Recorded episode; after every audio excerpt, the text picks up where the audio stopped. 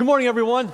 Hope you're doing great today. If you're watching us live stream today on our website or our Facebook Live page, glad you're joining us. Those of you in the concourse, in the hallways, at the tables, with your families, man, it's just great to see you this morning. Great to see everyone. If you have a Bible this morning, please take it out. I don't want you to turn to the Psalms. We're continuing in our series called When. It's a study in the book of Psalms. It's called When because each individual psalm teaches us what to do when we encounter certain situations in life. But I want you to turn instead to Matthew 21 and Luke 16. Matthew 21, put a marker in there, and Luke 16, and put a marker in there. We're going to be there in just a minute. We're looking at one verse in Psalm 116 this morning, and we're answering the question this morning, what do we do when we're faced with death? On Palm Sunday, we're talking about what do we do, like Jesus, when we're faced with death. Let's pray this morning. Holy Spirit, would you freely minister to everyone that's here, everyone that's watching us online? Lord, there are so many needs of healing, needs of deliverance, needs of restoration of marriages and families and individual lives that have been broken. There's a need for wisdom to know what to do. There's a need for encouragement to do it. So Holy Spirit, in this moment, would you strengthen the hearts of those that are gathered here and watching online. And Holy Spirit, would you open our spiritual eyes and our spiritual ears to understand the scriptures that we're reading, to understand the concept of death from a spiritual perspective. We ask these things in Christ's name. Amen. Amen. Death is a really unpopular subject. No one wants to talk about it. Even more preachers don't want to preach about it. It's not really all necessarily a feel-good subject. Although my prayer this morning is, as we talk about death, for those of you that know Christ, it would bring encouragement and comfort. For those of you that don't know Christ, I pray that it would bring a sense of anxiety and worry into your life as you consider what happens to you when you die. So we not only do we not like to talk about it, we don't even really think about death that much unless we just lost someone close to us that died, or maybe we're facing a major health issue, or maybe someone in our life is close to death. At those moments in life, we tend to gravitate towards thoughts of death, but death impacts everyone, young and old. How is death affecting your life right now? Maybe you're grieving the loss of someone that's recently died, a parent, a child, a friend. Maybe there's someone in your life that's about to die, and you're thinking about that a little bit more. Or maybe, if you're like me, you're getting to that age where you go to a lot more funerals than you do weddings, because more of my friends are dying than getting married. As you get older, that begins to happen. And maybe that's where you are. Maybe you're inching toward death. Maybe you're getting up there and you're starting to think about that a little bit more in your life. I have some favorite quotes about death. Let me share some of them with you this morning. Woody Allen, actor and producer, he said, "I'm not afraid to die. I just don't want to be there when it happens." Andy Rooney says, "Death is a distant rumor to the young." How true is that? Young people really, it's not even on their radar. Nor should it be, because you've got your whole life ahead of you. You're not really thinking about death at this point in your life. Epicurus, the Greek philosopher, said, "Why should I fear death? If I am, death is not. If death is, I am not. Why fear that which cannot exist when I do?" Martin Luther King Jr. said, "No one really knows why they are alive until they know what they would die for." My favorite, Katherine Hepburn, "Life is hard. After all, it kills you," right? Right? Did you know that the odds of you getting audited this tax season is 1 in 220? The odds of you as an amateur bowler bowling a perfect game is 1 to 11,500. The odds of you getting struck by lightning is 1 in 15,300. And the odds of you dying is 1 in 1. You're going to die, and I'm going to die unless Jesus comes back. Death is something that we need to think about, but we need to think about death from the right perspective. So what is God's perspective on death? Psalm 116, verse 15 says, Precious in the sight of the Lord is the death of his godly ones.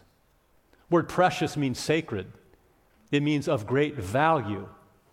God puts great esteem and value on the death of his godly ones. Because God sees death from a heavenly perspective. When we experience death in this life, we grieve and we mourn our own loss.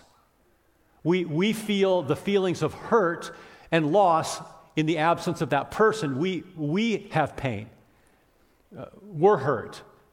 God, on the other hand, celebrates what that, if it's a Christian, what that person just gained. You see, moving from this life to the next for the Christian is better. That's why Paul in Philippians chapter 1, verse 21 can say, for me, to live is Christ and to die is what? Gain. Say it again. Gain. That's a heavenly perspective. A heavenly perspective is God wants you to experience in Christ an incredible life while you're alive, filled with joy and hope and meaningful relationships and purpose and fulfillment in your life. That's God's intention for you in this life, but to die is better. That's the biblical view of death. If you're in Christ, to die is gain. And so we're going to look this morning at God's perspective on death. So on Palm Sunday, 5 days before Jesus would go to the cross, he rode into Jerusalem on a donkey. And we're going to read that story this morning in Matthew chapter 21. Matthew chapter 21. Verse 1 says, as Jesus and the disciples approached Jerusalem, they came to the town of Bethpage on the Mount of Olives. Jesus sent two of them on ahead and said, go into the village over there. As soon as you enter it, you will see a donkey tied there with its colt beside it. Untie them and bring them to me. If anyone asks you, what are you doing? Just say, the Lord needs them, and he will immediately let you take them. This took place to fulfill the prophecy that said, tell the people of Jerusalem, look, your king is coming to you. He is humble, riding on a donkey, riding on a donkey's colt. Jesus sends two disciples ahead to get this colt for him to ride on. Jesus was thinking about his death. Palm Sunday is about death. It's about Jesus in 5 days giving his life for humanity. We know Jesus was thinking about death because in the Gospel of Mark, 3 times before this event happens, 3 times before he gets on a donkey and rides into Jerusalem, he tells his disciples, I'm going to suffer and die, but I'm going to be raised on the 3rd day. 2 times after this event in the Gospel of Mark, Jesus tells his disciples, I'm going to suffer and die, but on the 3rd day I'm going to be raised again. 5 times in the Gospel of Mark, death is on Jesus' mind, connected to Palm Sunday. Jesus essentially is sitting on a donkey, riding to his death, although it would be 5 days later. It's his death that's on his mind. Verse 6, the two disciples did as Jesus commanded. They brought the donkey and the colt to Jesus, and they threw their garments over the colt, and Jesus sat on it. Most of the crowd spread their garments on the road ahead of Jesus. Others cut branches from the trees and spread them on the road. Jesus was in the center of the procession, and all the people around him were shouting, praise God for the Son of David. Blessings on the one who comes in the name of the Lord. Praise God in highest heaven. The entire city of Jerusalem was in an uproar as Jesus entered on the donkey, and they said, who is this? And the crowds replied, it's Jesus, the prophet from Nazareth in Galilee.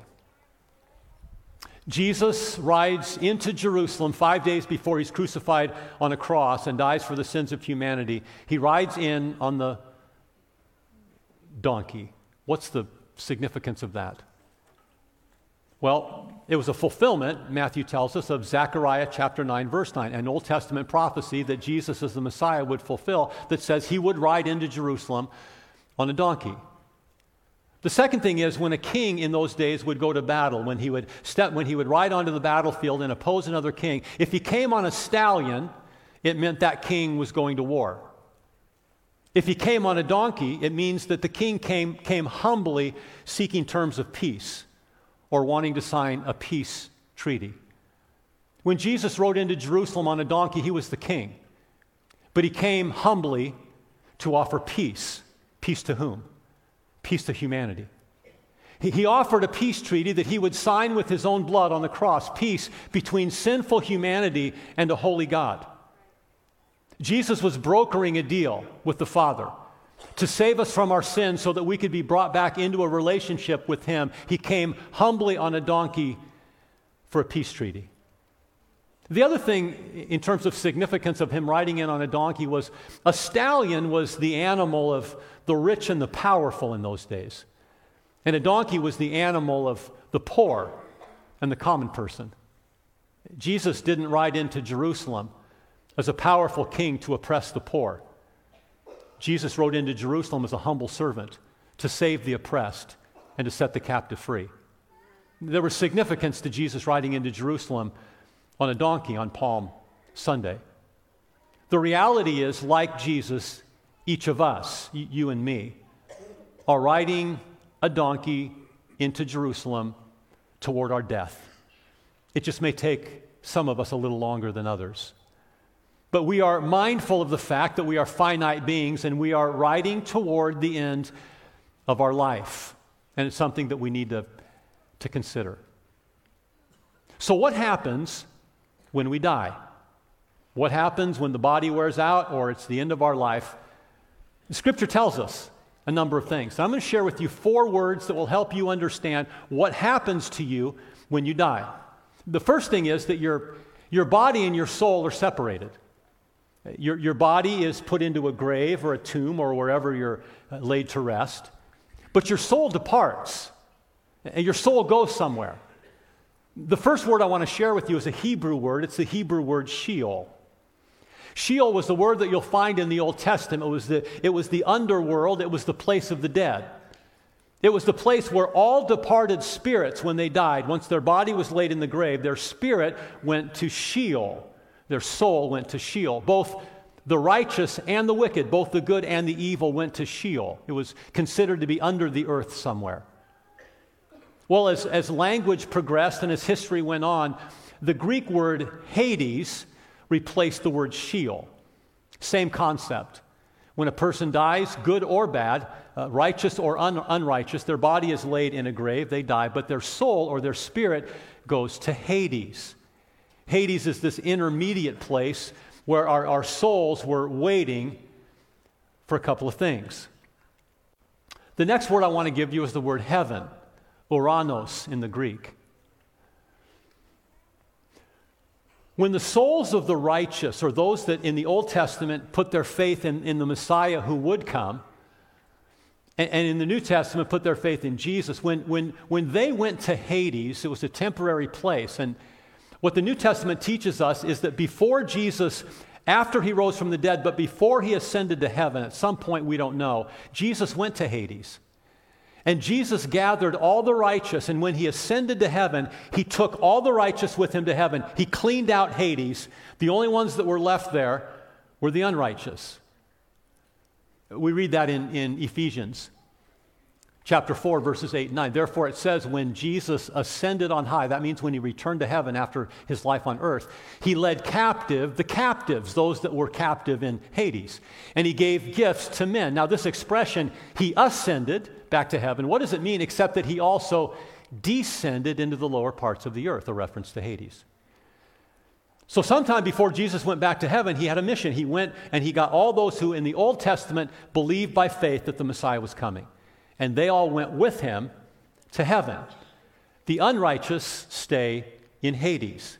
Now, Paul says this in 2 Corinthians chapter 5. He says, therefore, being always of good courage and knowing that while we are at home in the body, that means alive like you are right now, you're at home in the body, we are absent from the Lord or separated from the Lord, for we walk by faith, not by sight. But we are of good courage and prefer, remember, this is a heavenly perspective. Paul says we prefer rather to be absent from the body and to be at home with the Lord. It's better to be in heaven with God than it is to be here in this life. This life can be great. The point I'm making is Paul says theologically, once you die, now that Christ has resurrected and ascended to heaven, your body is laid in a grave, but your soul or your spirit goes and is immediately in the presence of the Lord. So heaven is now the destination of all those who come after Christ's resurrection. The fourth word I want to give to you is the Greek word Gehenna. It's translated usually hell. Gehenna is the final destination of those that reject Christ. So here's what we read in Revelation chapter 21. The sea gave up the dead that were in it, and death and Hades, those that were there, gave up the dead in them. And each person coming out of Hades was brought before the Lord and judged according to what he or she had done. Then death and Hades were thrown into the lake of fire. The lake of fire is the second death. If anyone's name was not found written in the book of life, he was thrown into the lake of fire, or Gehenna, or hell. That's the final destination of those who reject Christ. Okay, you following me? So, before Christ, Hades was this place. The righteous and the wicked went there. It was separated. After Jesus ascended back to heaven, he took with him all those that believed in God back to heaven.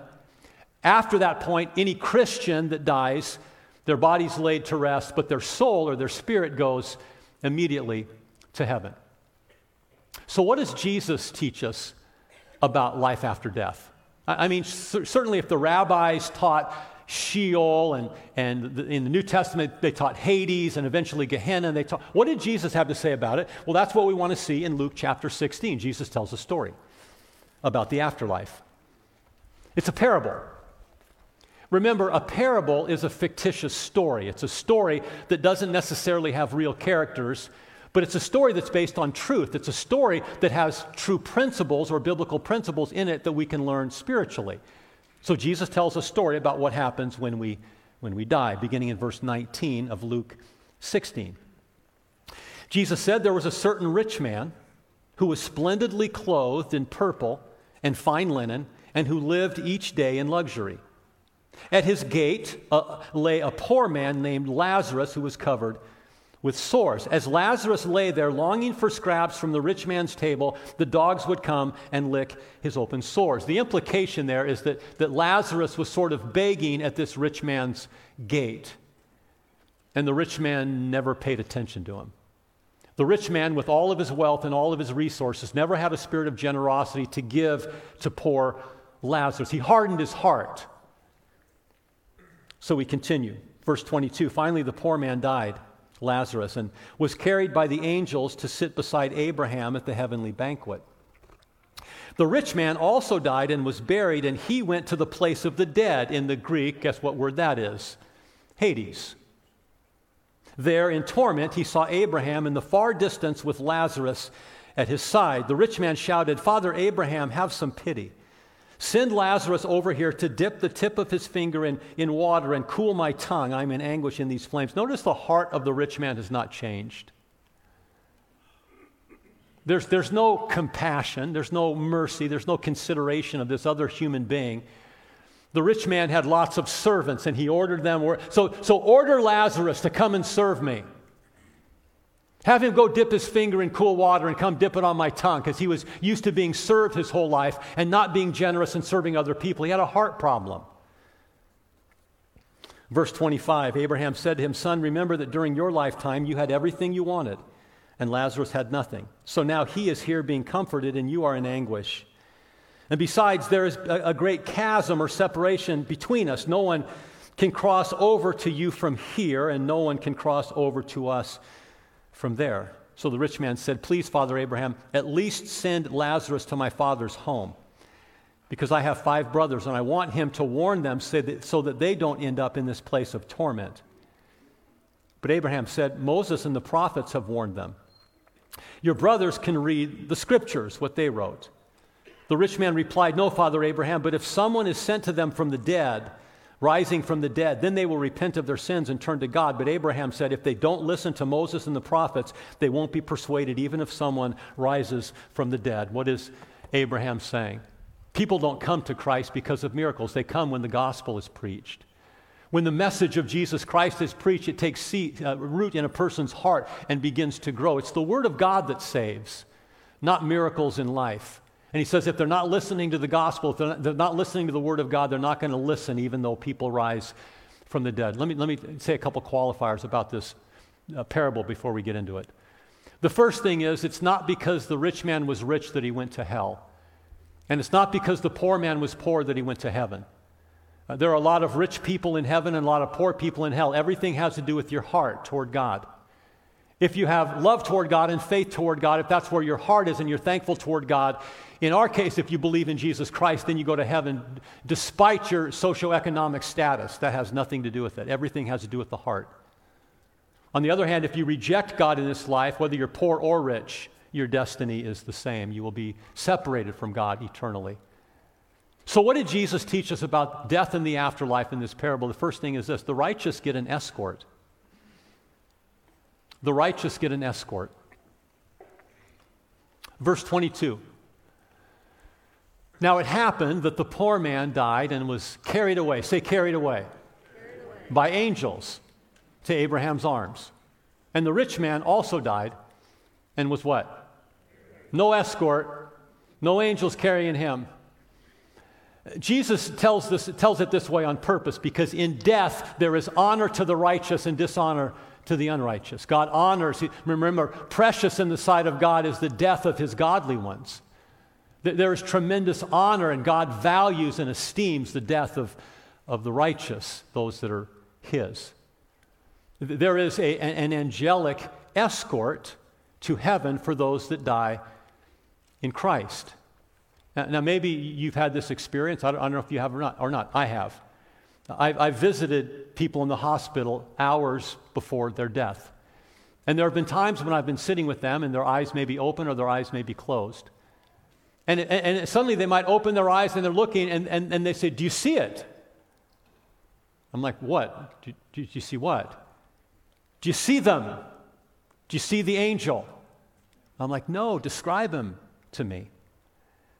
And there's a sense in which, again, if it's not an immediate death, instantaneous death, if maybe they're in the hospital or they've been sick for a while and they're nearing death, where the eyes of the dying Christian begins to be open to the spiritual world. And the gathering of angels to take them to their eternal destination begins to become more clear. I wasn't at my dad's side when he died. I'd been there a couple weeks before. My cousin Joe was with my dad just a few days before he died as he lay in the hospital. My dad was looking out the window, and suddenly he perked up. And my dad loved to sing hymns. I mean, he would sing them through the night in the hospital when he was awake. He just loved to sing. And my cousin Joe sitting there, and my dad turns and he's looking out the window. He says, "Joe, do you hear him?" Joe says, "Do I hear who?" Praise God. Amen. Praise the Lord.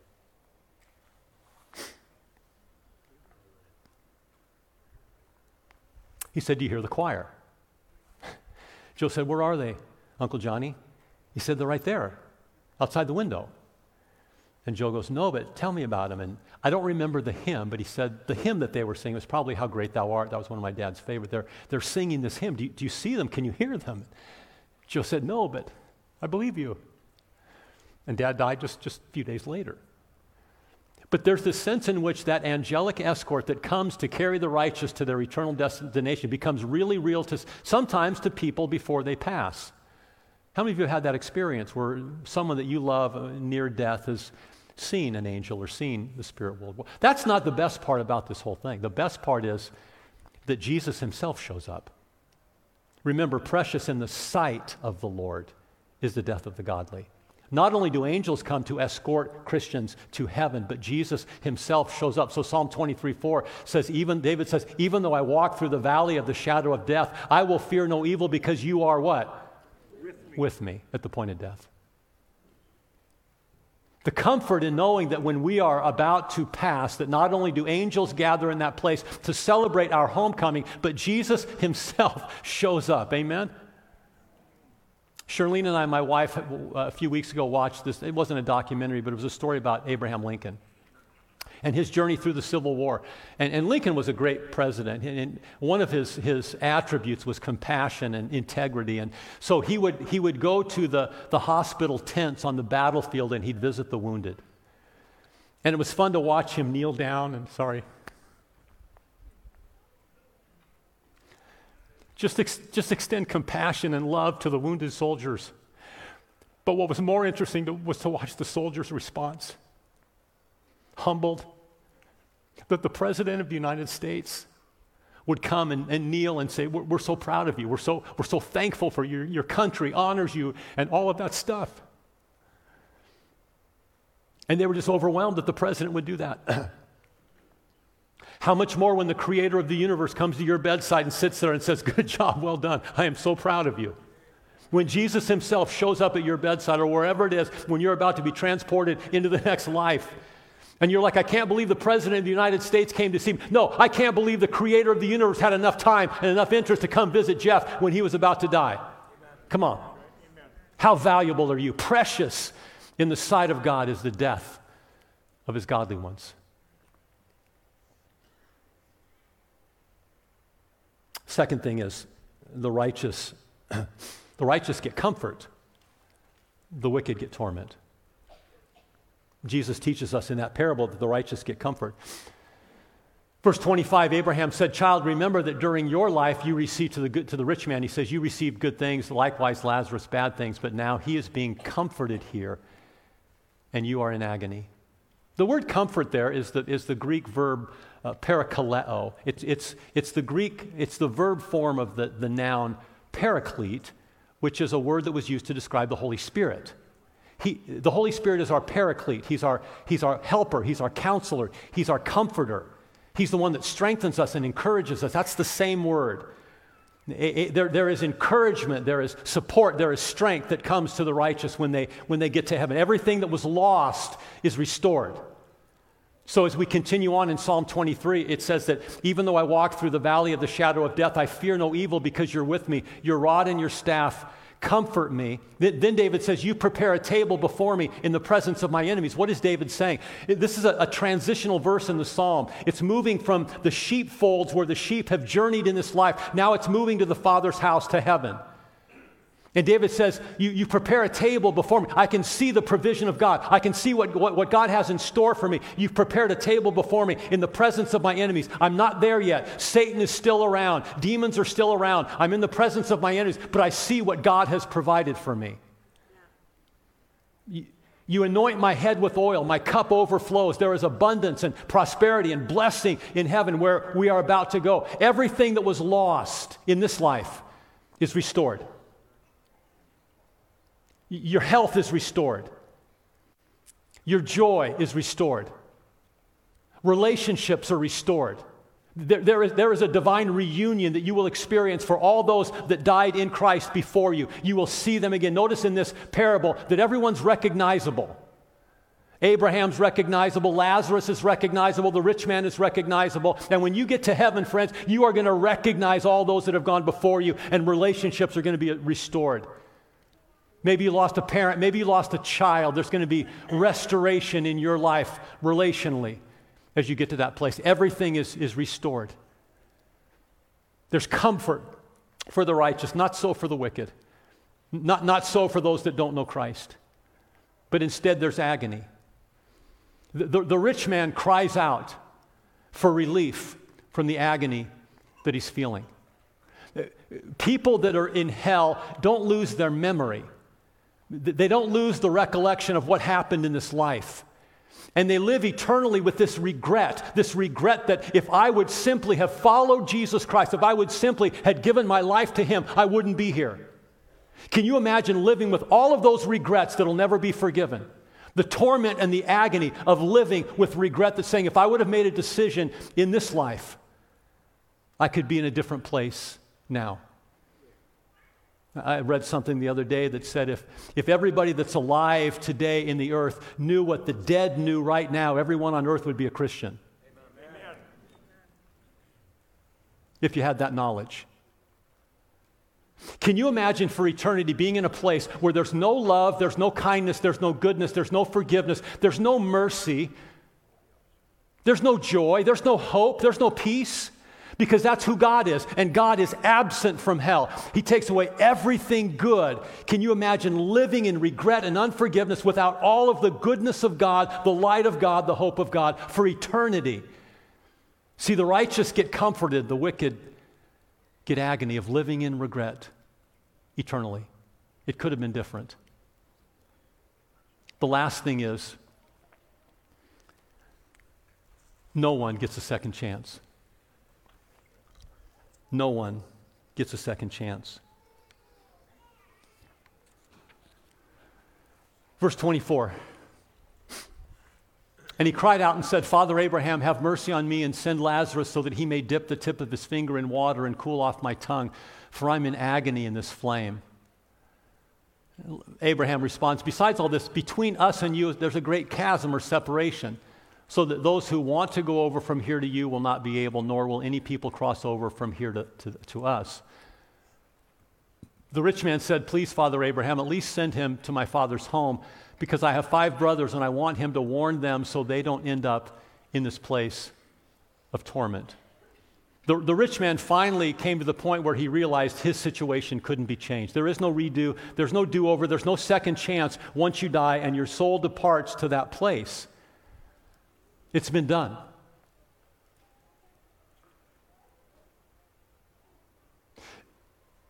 The wonder of this whole story is that God gives you the choice. God empowers you to make the decision as to where you will spend eternity. It's your decision. You know, there are a lot of narratives that humans have written about what happens when we die. The two most common can be called annihilationism and universalism. Annihilationism teaches that when we die physically, we cease to exist. Our soul dies, our spirit dies, there's nothing more. And so you might as well just do whatever you want in this life, because once you come to the end of your life, you're done. But the Bible doesn't teach that. The Bible teaches that you have an eternal soul, that you will live forever in one place or another. The Bible teaches that God has put eternity in your heart. You will live forever. So annihilationism can't be true if you believe what the Bible says. And the other thing is universalism. Universalism teaches that there is no hell, that everybody just goes to heaven. Because, you know, if God's really a loving God, he wouldn't allow anybody to suffer like that. And the reality is that it's that person's choice. They've chosen that path for their life. So it really doesn't matter what the human narrative is about what happens after death. Really, all that matters is what God says. And God says he's giving you the choice, the power to choose between two options: an eternity with him or an eternity away from him. When Jesus on Palm Sunday rode into Jerusalem on a donkey, 5 days away from the cross, knowing what the cross was going to bring, he had you in mind. You were on his mind and you were in his heart. And he rode into Jerusalem with the intention that he would suffer on a cross and die for your sin so that you could live forever with him, so that you could choose that. No one imposes that decision on you. You can live life however you want, reject Christ, and end up with what you want, which is living your own life separate from God. Or you can sign the peace treaty that Jesus enacted at the cross and signed with his own blood. You can receive the free gift of grace and the free gift of forgiveness through Jesus and be brought back into a relationship with God. What is your choice? God loves you so much that he gave you the decision and he made a way for you to spend eternity with him. Would you bow your heads with me this morning? And if you're here today and you've never surrendered your life to Jesus, you're not at peace with God. Up to this point in your life, you've chosen a destiny apart from God. The reality is there's no second chance once you die. But you have a chance right now in this moment. The first thing you need to do is to admit that you've sinned against God, that you can't change your situation. But you can believe that Jesus, when he went into Jerusalem and hung on a cross, after living a sinless life, was able to take your sin upon himself. And your sin can be forgiven through Christ. You have to believe that Christ can forgive sin. And ask him to simply save you, to deliver you from sin. If you want to do that right now, I want to pray with you. Just say this in your own words, in your heart. Say, Jesus, I know I'm a sinner. I know that my sin has made a separation between me and God. But I believe that you went to the cross on Good Friday to die for me, to take my place. Jesus, would you forgive my sin, everything I've ever done wrong? Would you allow me to have peace with God, to have my eternal destiny secure in Christ? I give my life to you and I surrender to you in this moment. In Jesus' name, amen. Friend, if you prayed that prayer from your heart and you meant that, you made a decision to follow Jesus, something just happened supernaturally. And God forgave you and saved you. And now you need to walk with him to the best you can by his grace. Would you stand with me this morning, everyone? If you made that decision, I want you to do one more thing. I'm going to end here in 30 seconds, but I want you to come forward. There's going to be people up here that would love to pray with you. Tell them that you made a decision to follow Jesus today. If you have another prayer need, you can come up and pray with someone as well. But here's my challenge to you. What does this message have to do with you today if you're a Christian? Well, maybe it will comfort you if you're considering and you're at the point of death. Or maybe it'll help you share with someone that's near death to share the hope of Christ and what their destiny is. Or maybe there's people that God has put in your relational world. We call it your oikos. God has set people in your life that right now, if they died, they don't know Christ, and they would go to a Christless eternity with no second chance. Who is that person in your life, in your family, at your school, at your work, in your neighborhood? Who is that person that doesn't know Jesus? Would you pray with me right now for them? Can you think of their names and their faces right now as we pray that God will touch their heart, that maybe this Easter season is the turning point in their life when they humble themselves and surrender to Jesus? Let's pray. Lord, this morning we bring these friends, these relatives, these co-workers, these neighbors to you. And we ask you, Holy Spirit, to open their hearts. We ask you to show them their need for Christ. We ask you to humble them, Lord, to bring them to a point of surrender to you, God. We pray, Lord, that they would recognize their need for salvation. And Lord, that this season might be the beginning of a new life, eternal life. As we invite them this week to an Easter service, God, would you bring them? Would you move in their hearts so they say yes? We love you, Lord, and we praise you, and we pray that you'd move on their hearts in Jesus' name. And everybody said, amen. Amen. Amen. Have a great weekend. We'll see you Easter. God bless.